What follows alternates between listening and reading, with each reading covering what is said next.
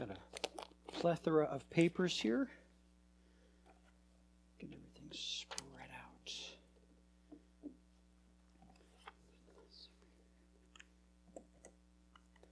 Okay. Good morning. Yes, um, I am Greg. I'm not Jeff, and I'm glad of that. Yes, I'm Greg Balzer. I'm uh, a pastor here at Veritas Church, um, filling in for Eric, um, who had took a well-deserved uh, week off as a holiday break. Um, if you don't know, some people have no- noted, um, maybe on Twitter or other locations, that this is actually the least attended Sunday out of the entire year um, at for churches by, by tradition. So um, those of you that are here, you get an Arminian uh, congratulatory uh, legalistic pat on the back. Um, and for those that you are, that aren't here, you're relying on God's grace. Um, I, I, will be talking about about both grace and the law this morning, and so um, it will uh, wrap into our, our sermon as as well. Um, let me start out by saying this is the third, indeed, the third in a series of sermons on the Sermon on the Mount.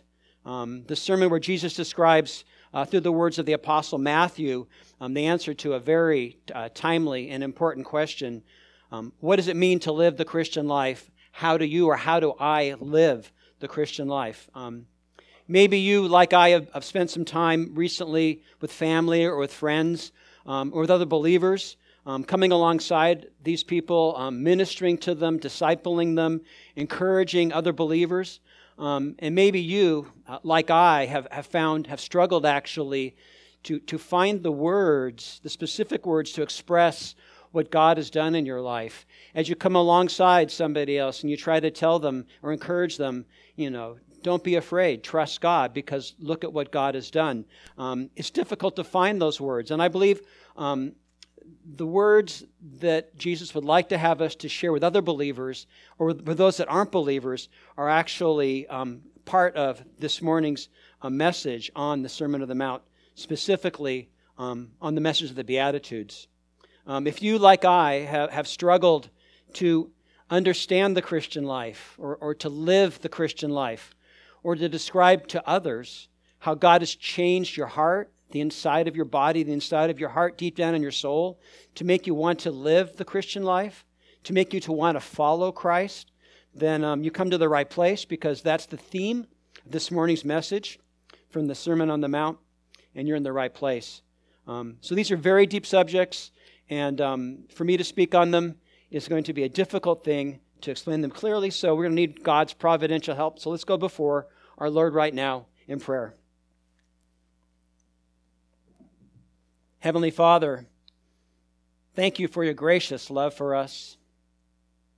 Thank you that while we were yet sinners, that while we still saw you as the enemy of our souls, that you saw fit to reach out to many here and to open our eyes to the poverty of a life lived apart from you.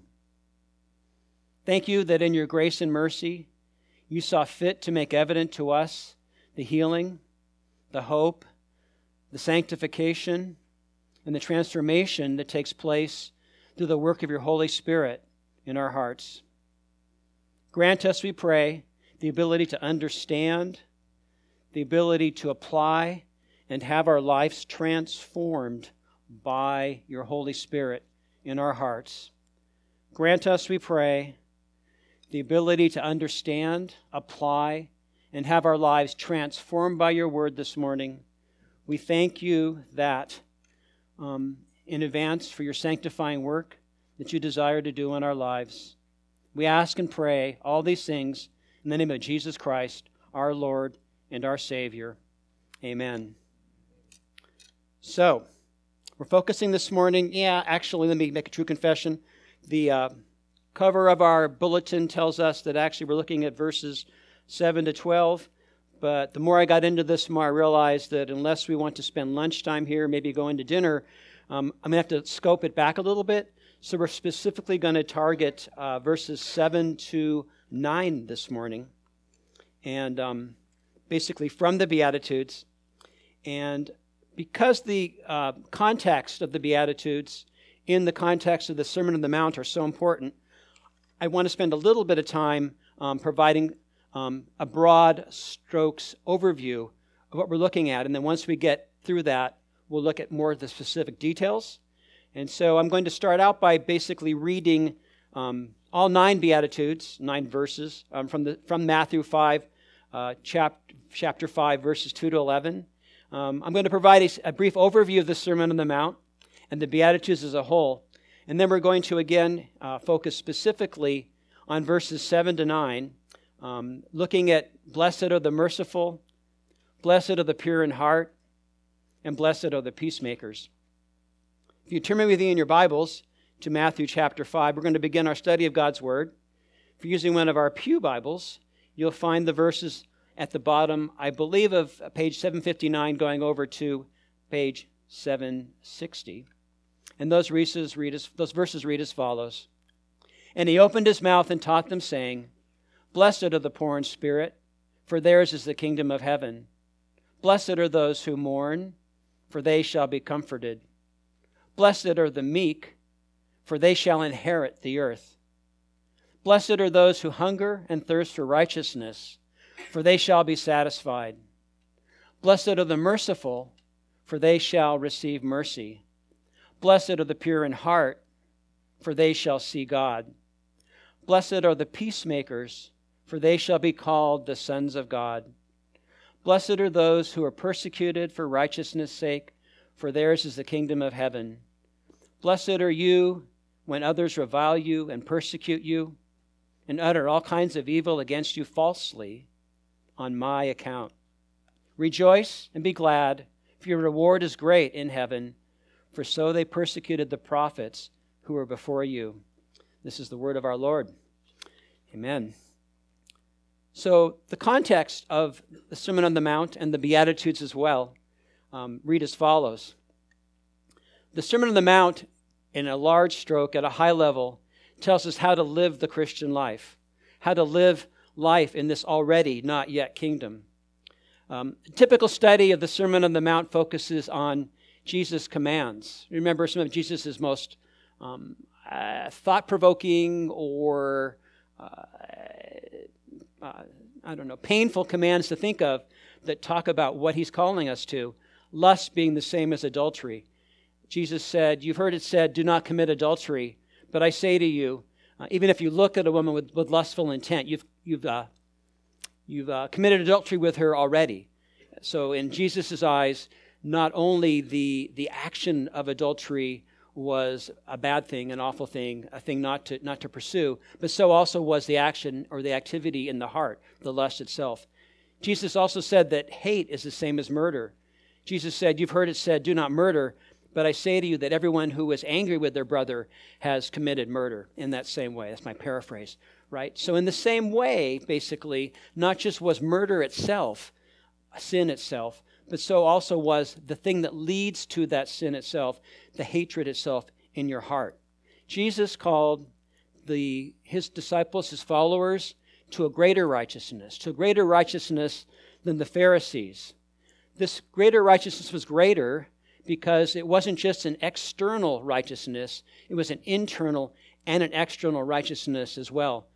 If you remember, Jesus used the example of whitewashed sepulchres or whitewashed tombs. And he called the Pharisees, calling them out on that and saying basically, you are just like whitewashed sepulchres, whitewashed tombs, but full, you are inside, you are full of dead men's bones. Jesus was calling out these Pharisees because rather than having an integrity of heart, mind, and action and deed, they had an external righteousness only. What Jesus was calling the Pharisees to was what I would uh, consider or draw an equivalent to a total gut remodel, right?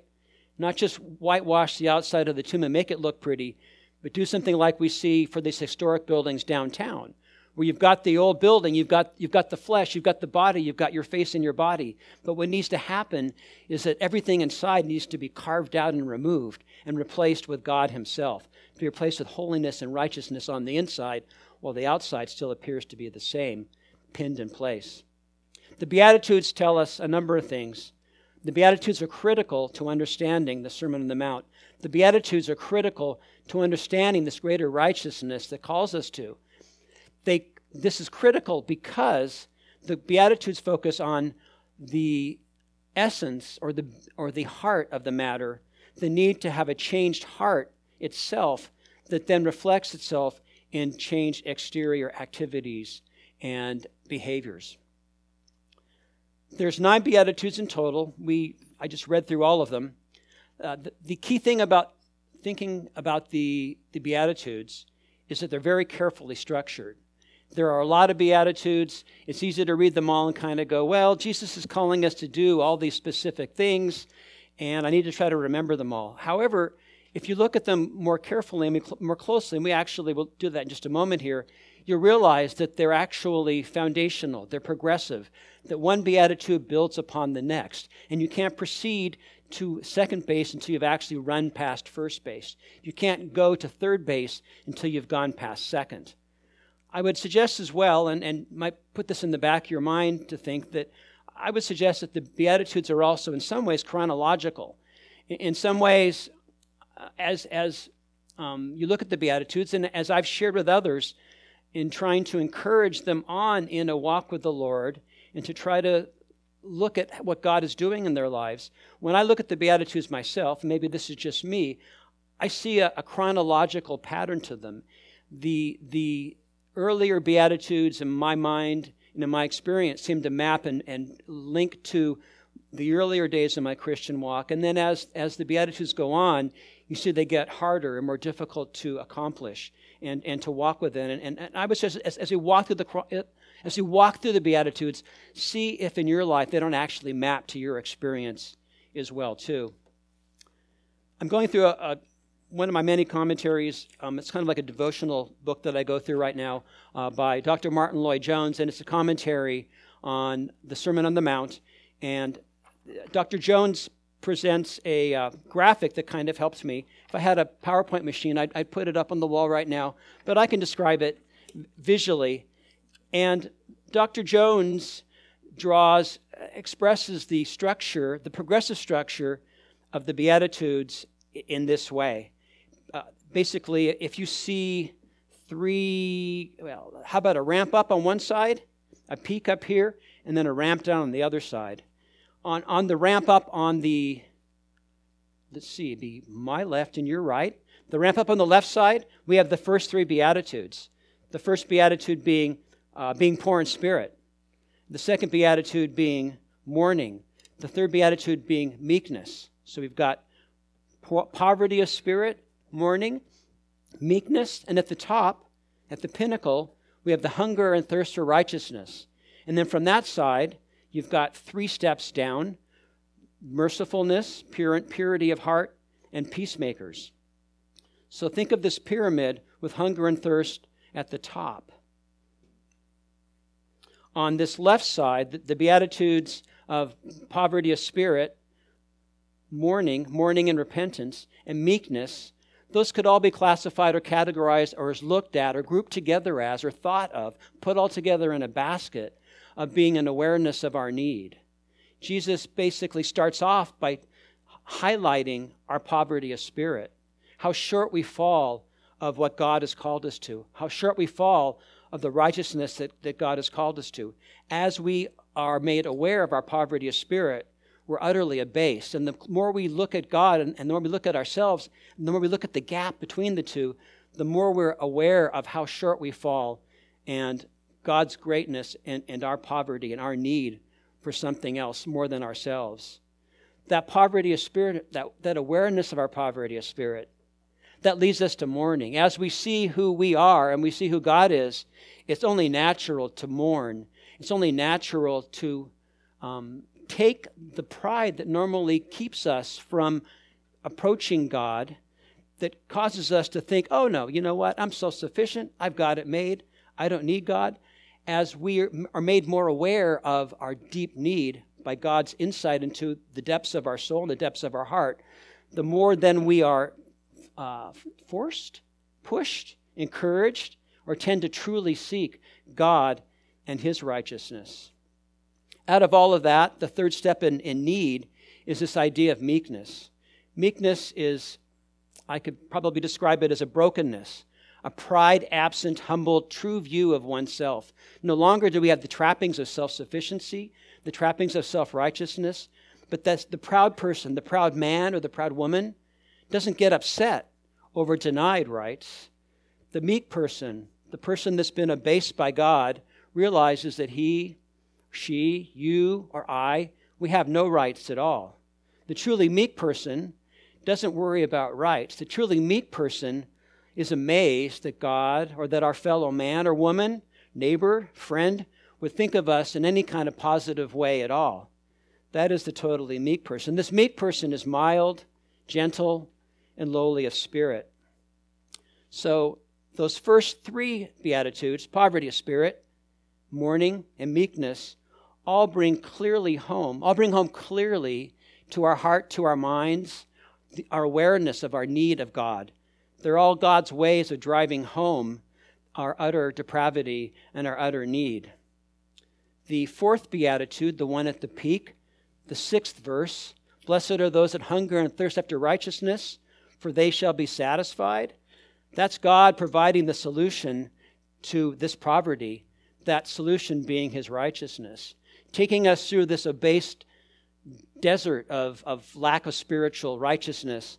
God then provides, presents his righteousness in the fourth beatitude in, in verse 6, where basically God shows us his righteousness that we all need.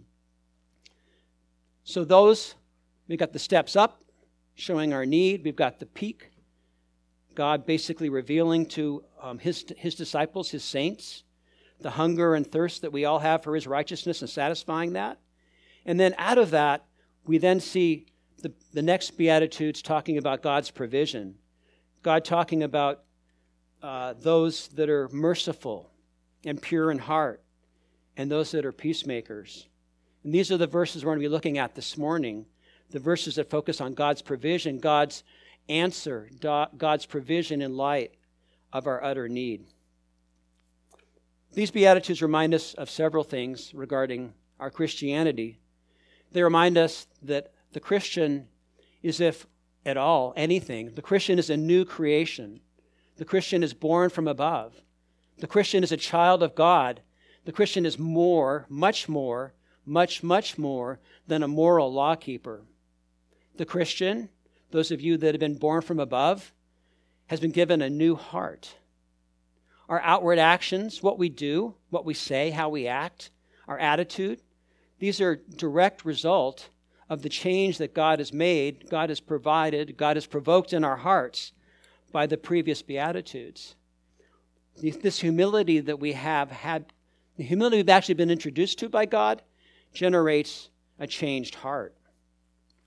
The final two Beatitudes, um, verses 10 to 12, we'll not be looking at today. Focus on the blessing of persecution. How does that work, right?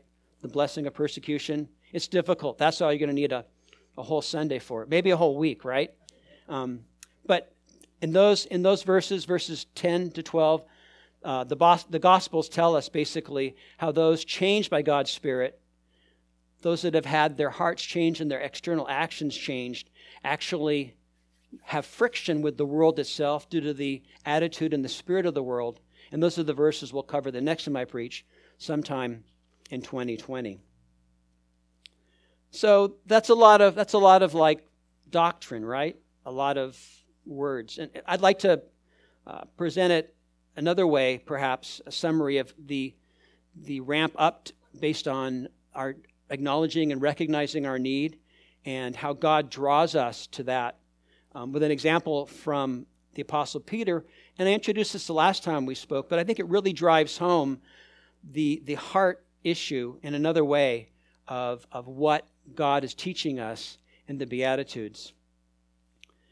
In Matthew 26, uh, verses 31 to 35, Jesus shares a prediction to Peter, if you remember.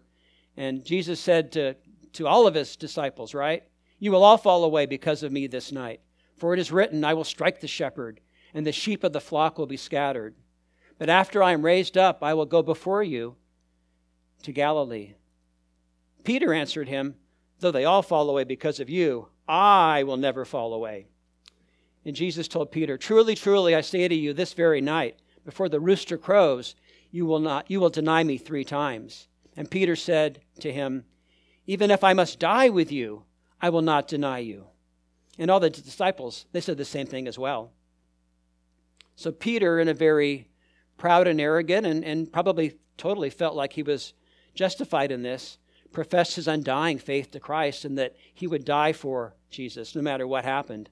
And then we see later in Matthew 26, verses 69 to 74. Now, Peter was sitting outside in the courtyard, and a servant girl came up to him and said, You also are with Jesus the Galilean. But he denied it before them all, saying, I do not know what you mean.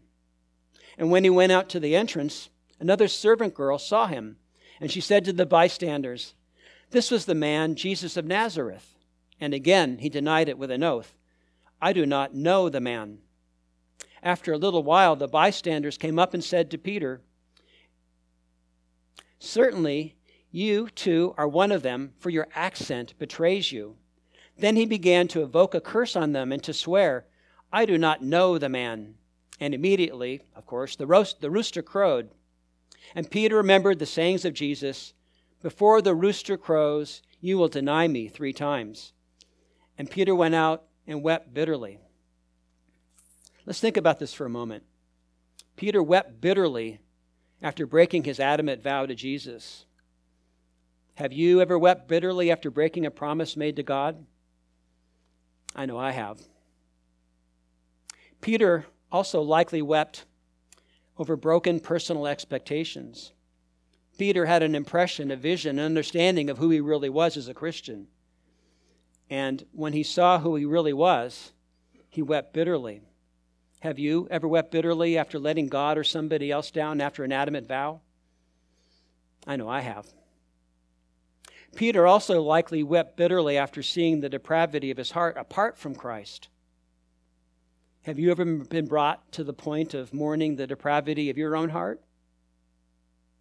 Based on all this, can you see how God's revelation of who we are, our true spiritual poverty, causes us to hunger, causes us to thirst after His righteousness? With all that in mind, now let's finally look in detail at Matthew chapter 5, verses 7 to 11, where we see the continuation of this story, looking at God's provision in a bit more detail, looking specifically at blessed are the merciful, blessed are the pure in heart, and blessed are the peacemakers. In chapter 5, verse 7, we read, Blessed are the merciful, for they shall receive mercy. What, what is mercy? Mercy is best defined, at least in the biblical dictionary, as aid rendered to someone who is miserable or needy, especially somebody who is either in debt or without claim to favorable treatment. I would offer up or suggest that mercy is the opposite of a vindictive spirit. Mercy often involves setting aside your rights, extending compassion to somebody who has sinned against you, who has trespassed against you, somebody who has somebody against whom you have perfect rights to exercise the law against them. But out of mercy, you choose not to extend those rights. You choose you extend undue kindness to your enemies, to this person who's transgressed you in their time of distress. Where does this mercy come from? Again, blessed are the merciful, for they shall receive mercy. Mercy is the natural fruit of a Christian heart to whom God has revealed his poverty, your poverty of spirit. The merciful are those that, re- that understand the poverty of spirit, that realize that we have nothing in ourselves, and that's the root source of this mercy. It's only when God grants us this view of ourselves, this view of ourselves, right? That we have the right view of others. It's only when we've seen the objective poverty of our own spirit that we realize that we are totally reliant upon God to grant us His mercy. Out of our abject poverty, we realize God's necessary gracious riches. Okay, but first, where does mercy not come from? Did any of you pick up this in the Beatitude? Blessed are the merciful, for they shall receive mercy. If you think about that a bit, you might think that that actually implies that mercy is meritorious. Ah, 25 cent word. What does that mean, Greg? That basically, so you could, be, you could actually interpret uh, blessed are the merciful, for they shall receive mercy, as somehow saying in some way that basically, as I, as I extend mercy to others, as I extend mercy to somebody who's actually transgressed me, that therefore God is obligated to grant me mercy into my account, right? Because these two bank accounts going up. If I'm good to this person, I walk a little old lady across the street, I help the guy in the wheelchair get through the crosswalk, then God's going to grant me mercy, right? That's what it says right here. Blessed are the merciful, for they shall receive mercy. Does God grant mercy in, in uh, proportion with our mercy granted to others? Uh, the grace of God tells us no.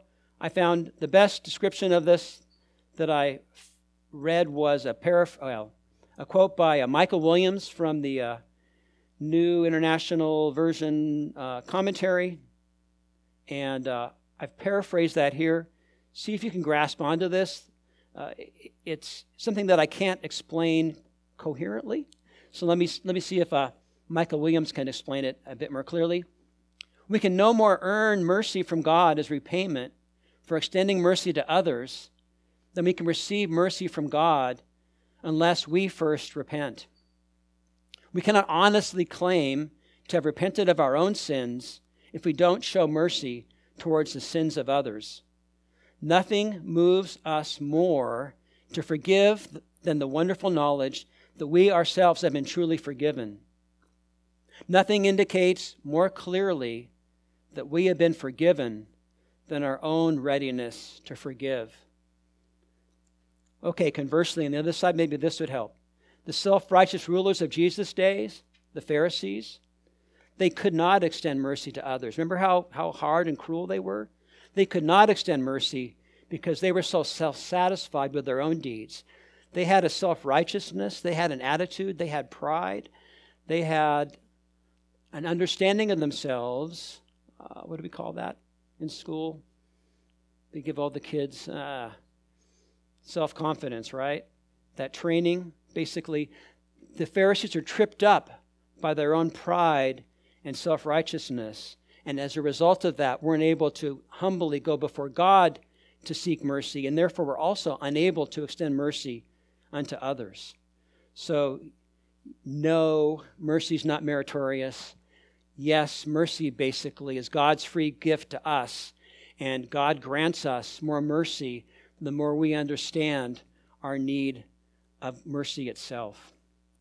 Mercy and the understanding of mercy leads us, it's foundational to the next beatitude, the pure in heart. Matthew chapter 5, verse 8 reads Blessed are the pure in heart, for they shall see God. Who are the pure in heart?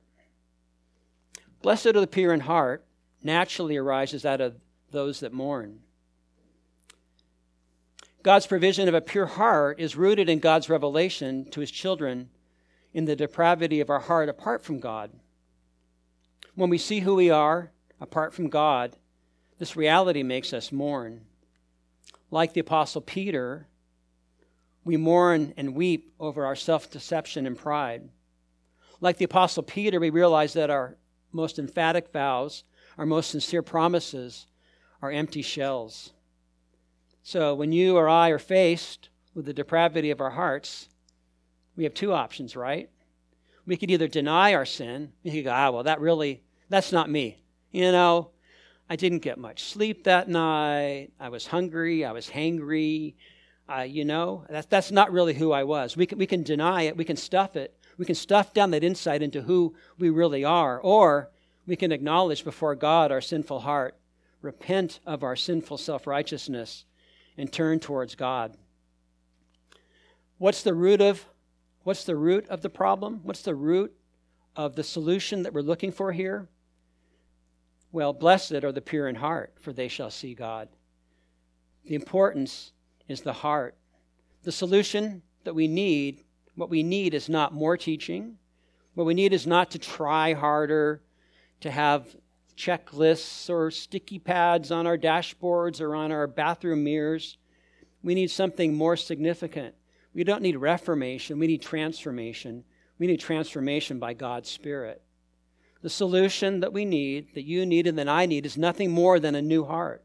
Being born again, being born from above, being born of the Spirit, transformed by God's Spirit. Simply trying harder is not going to be enough. It's not going to cut it. We need a new life. We need to start all over again. We need to be born from above. The perfect behavior that Jesus is calling us to, that greater righteousness, that righteousness where not only do I not have adult, am I not an adulterer, I'm also not a luster. The attitude or the righteousness where I not where I don't murder, but I but I don't even like hate or say a harsh word against somebody else. That all that doing, all those good behaviors, all those good deeds, the only way to achieve this greater righteousness God is calling us to is to have a changed heart. And that changed heart again comes out of the Beatitudes and comes out of that brokenness and poverty of spirit. As a side note on the pure heart, um, sometimes people have classified that pure heart as being utterly righteous and holy, but there's another angle to that as well too, and this is an Old Testament view that goes way way back. But the pure heart is also not divided; it's singular. The pure heart is not divided like the scribes and the Pharisees, where they thought one thing, but they did another. The pure heart is not divided or not split like a whitewashed tomb that's clean on the outside but full of dead man's bone. The pure heart, basically, the doing comes from the being. The pure heart is singular, like Jesus. Jesus, who was perfect, spotless, pure, entire, of one piece. Jesus, in who, Jesus who not only did no sin, but neither was any guile found in his mouth. The pure heart is singular. Our doing or our deeds, our behavior is the result only of our being, who God has changed us, the fruit of our heart. The pure heart is unity of heart, action, and deed. Okay, how do we attain a pure heart? Do we separate ourselves from the world? Do we buy a cabin up in the Sierras and, and hole ourselves in? Do we become a monk? No. All these efforts at self cleansing, at, at uh, exercising our faith, strengthening our faith, doing weight training with our scriptures, right? Those are all doomed to failure. Only God, only God by His Spirit, can give us this clean heart. The good news, the good news for you and the good news for me, is that that pure heart is actually not just our desire, it's God's desire. It's God's desire for his child. And every child of God can, can, can with confidence approach God and realize that that is what God is desiring to do in our hearts. God does this by working both to do and to will of his good pleasure. As the apostle Paul said in Philippians 1 chapter 1 verse 6, and I'm sure of this that he who began a good work in you will bring it to completion at the day of Christ Jesus. This is good news. God is at work in our hearts, conforming our hearts to His image by His Holy Spirit. That's His will, that's His desire. Of course, but it's not only His work, we have a part to do as well, too. James says in his epistle, Draw near to God, and He will draw near to you. Cleanse your hands, you sinners and purify you hearts, you double minded. We're confident that God is at work within us, but let us also remember that we need to work and purify ourselves in the same way that He is pure. This purity of heart, this second beatitude we're looking at this morning, brings us to our next beatitude, the final beatitude we're looking at. Blessed are the peacemakers. Peacemakers are exhibited or exhibit one unique characteristic, and that's a true and pure heart, sincerity. Any person that seeks to bring others to peace, to reconcile others, has to have a transparent, sincere, pure heart. And that's what we're going to see here in verse 9 Blessed are the peacemakers.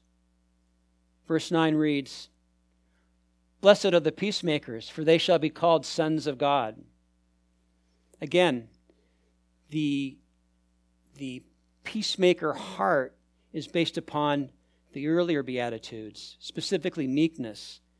The meek look to God for their deliverance, and so, in the same way, peacemakers look to God for only that deliverance that He can bring. Blessed are the peacemakers, for they shall be called sons of God. Only a child of God and a child of God specifically will look for that deliverance. Something different about this beatitude. I don't know if you picked up on it, right? This one says, Blessed are the peacemakers. I don't have the entire list out.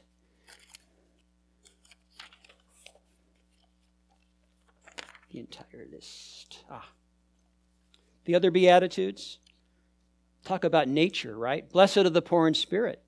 Blessed are those that mourn. Blessed are the meek. Blessed are those that hunger, hunger and thirst for righteousness.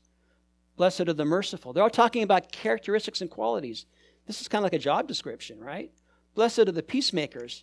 It doesn't say blessed are the peaceful, right? It says blessed are the peacemakers. This is calling us to action. It's calling us to do something. This beatitude is calling us to do something specifically to make peace. Who are these peacemakers? Those that are poor in spirit, those that mourn their sinful state, but most of all, those that are meek. The meek that'll inherit the earth, the meek whose kingdom is not of this world, the meek who know that they have nothing in themselves to boast. These peacemakers are like the man depicted by Paul in Philippians 2. Let this mind be in you, which is also in Christ Jesus. Christ didn't equate his equality with God, right? That's the point. Christ didn't demand anything from God. He simply humbly submitted to the Father, and peacemakers act in the same way, submitting themselves to their Father. True peacemakers, Christian peacemakers, you and I, know that neither idealism right? High ideals, nor moralism, nor platitudes, nor slogans, nor moralistic teaching can bring about true peace, true lasting peace. Peacemakers, Christian peacemakers, know that none of these approaches bring about lasting peace. Because why? They're dealing with the symptom, not with the root cause. The root cause of all of our problems is the heart. Matthew 15 9 1519 reads, For out of the heart come evil thoughts, murder, adultery, sexual immorality, theft, false witness, and slander. Blessed are the peacemakers reminds us of that central theme of the Sermon on the Mount, right? Good behavior is not enough. What we need is a changed heart. We need a singular heart. We need a heart of, that brings actions heart and actions that are actually a one piece of cloth, basically. The Christian, the peacemaker, you and I know that true peace can only come through the gospel.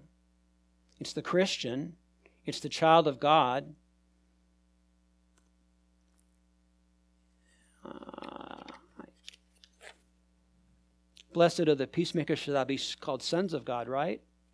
It's the peacemaker, it's a child of God that knows the depravity of our own heart, that's seen the poverty of our spirit, and that knows the gift of God's righteousness given to us, his children. Okay. There's a couple of. No. Let's go here. Try, as we hard, try hard as we might to bring about reconciliation. Try as hard as we, make, as we might to make peace with people. Of course, some people are going to refuse to live at peace with us, right?